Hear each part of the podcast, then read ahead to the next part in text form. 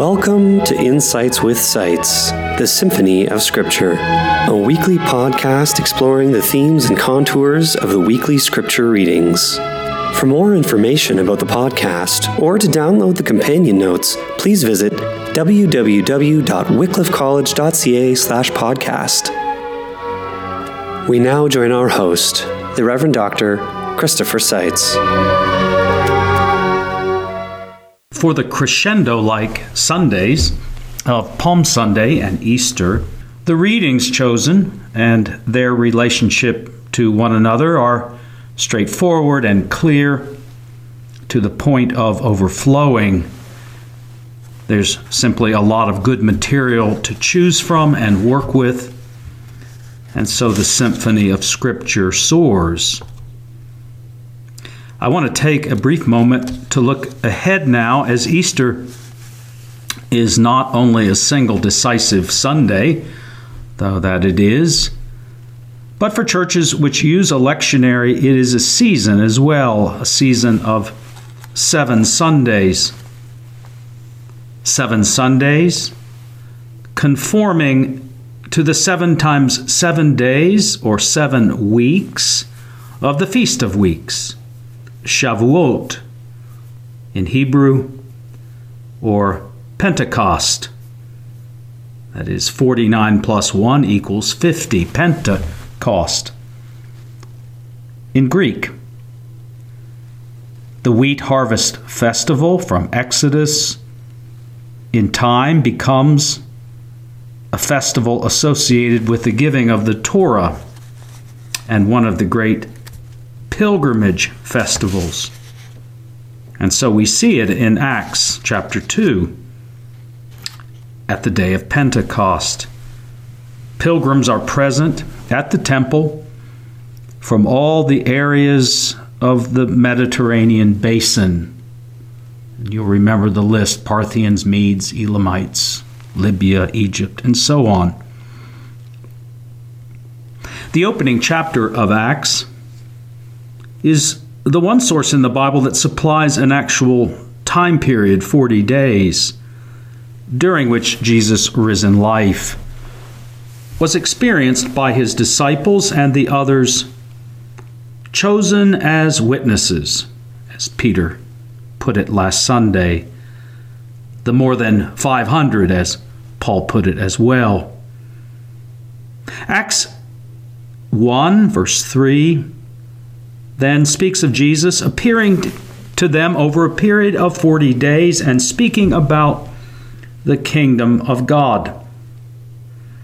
Ascension Day is traditionally set then as the Thursday of week six, consistent with this 40 day reference and Acts' own account of Jesus' ascension, preceding his promised sending of the Spirit for which they are to pray and wait. This Sunday, we have an opportunity to hear another resurrection account, the continuation of John 20 from last week, and next week from Luke chapter 24. For the remainder of this season, we will shift to earlier chapters in the Gospel of John for our Gospel reading, a pattern that holds in the other two years as well of our three year lectionary cycle, so that John might have a word to say. More on that for Sundays to come. The Easter season is also that time of the year when we hear from chapters in Acts, selections, as again, Acts also appears in the other two years during this season and must share itself, as it were, across the three year cycle. The selections are sometimes cued to the gospel, sometimes to the epistle, and other times to the psalm. The epistle reading to be followed in year B comes from the first letter of John. Next year, we will hear Revelation, and last year, It was First Peter. It is then on this second Sunday of Easter that we're introduced to a special Easter season epistle reading. We won't hear John 1 in its entirety, but sequentially and fairly completely all the same. The opening section of John 1 is our epistle reading for today concerning what John calls the word of life. This isn't a specific reference to Easter or resurrection, but of course includes it as the culminating confirmation of the loving fellowship of the Father and the Son, which fellowship we now share.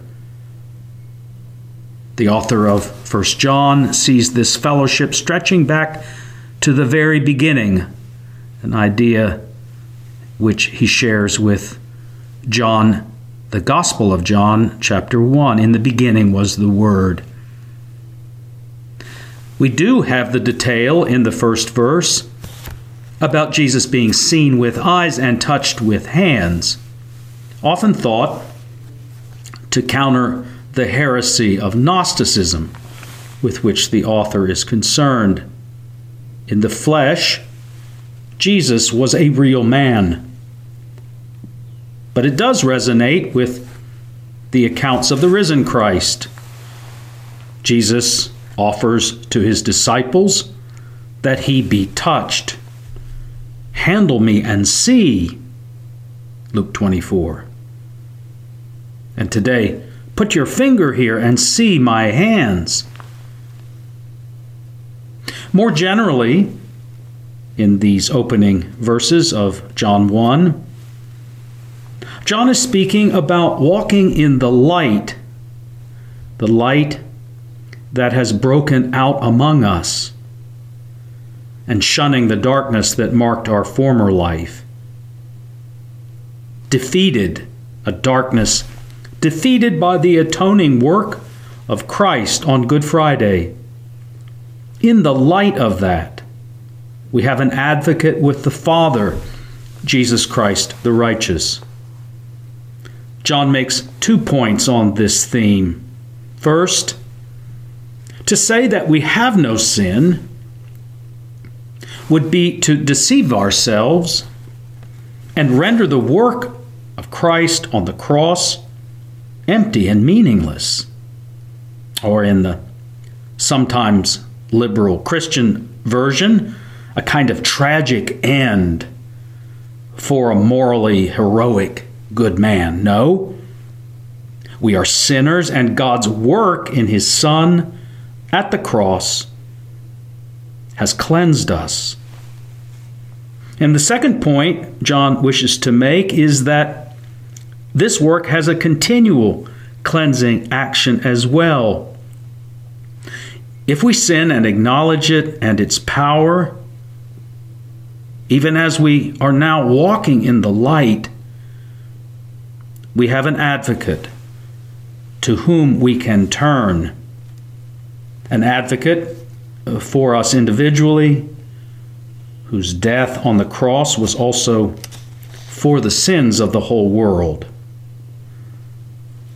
The reading from Acts, which replaces the usual Old Testament reading, during this season of Easter.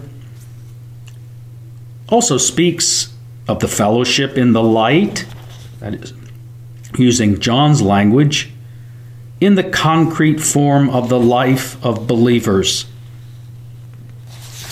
The believers shared what they had and took care of the needy in their midst. And they didn't do this by drawing up action plans and exhorting stragglers to do their part.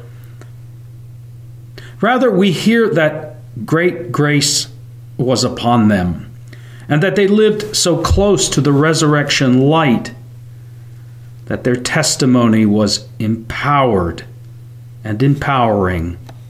This is doxological living, and Acts is proud to declare it as alive in and enlivened by the spirit of the risen Lord Jesus. The psalm is there to capture the mood well with exclamation point at the ready. How good and pleasant it is when brothers and sisters live together in unity. The oil of anointing, the oil in the imagery of the psalm upon the head and the beard, the anointing oil, even of the body of Christ itself, runs now down over believers like the dew on Hermon. For there, in the Hermon of Christian fellowship, is the risen Lord. And in him God ordains blessing, as the psalmist puts it, life forevermore. John's account of Jesus' appearance to disciples follows on from Easter Sunday and Mary's announcement to the fellowship I have seen the Lord. Having walked out of linen wrappings, he now appears to gathered disciples, gathered behind fearfully locked doors. Having breathed on Mary, new life by calling her name, he now breathes forth the Holy Spirit. Jesus' resurrection is a life changing fact, also with a life changing charge and purpose. The Holy Spirit is a spirit of forgiveness and new life for the sins of all the world, as our epistle reading has stated it. Being a twin, we're told, is hard. Thomas, upon hearing that Lazarus had died and that Jesus was going to see him, volunteered, Let us go too, that we may die with him. Whatever the reason for his absence when Jesus met with the others, he is not content with being left out and getting their report only.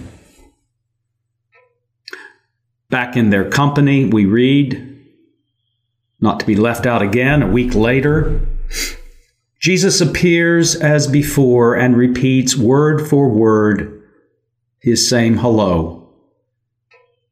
He then turns directly to Thomas and, without a sign of knowing, addresses him and his weak old complaint.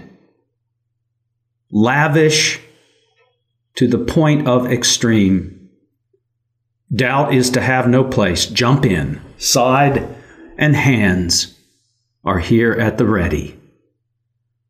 To say this does the trick is, of course, an understatement belied by Thomas' response my Lord and my God. Now, John, the beloved disciple, lifts Jesus' eyes to us who are receiving this testimony, but not within the privileged circle, but on account of their testimony. As Peter put it in Acts, Jesus appeared not to all, but to those chosen to bear witness. If John could step down harder on the lavish pedal, at this point, I believe he would. Fine for Thomas. Jesus stood ready to defeat doubt within the circle of those who would be his chosen witnesses. But what is written is fully competent by the work of the same Spirit breathed on the disciples to make the risen Lord alive for us. Not second stringers or latecomers, but blessed as those who have not seen, yet have been fully empowered to believe. I'll let him have the final word. But these are written so that you may come to believe that Jesus is the Messiah, the Son of God, and that through believing, you may have life, life as rich in blessing as those in the chosen circle in their way, that you may have life in the church, in the fellowship of light, in His name. We hope you enjoyed Insights with Seitz, the Symphony of Scripture. For archived episodes and notes, please visit www.wycliffecollege.ca slash podcast. Thank you, and we hope you tune in again.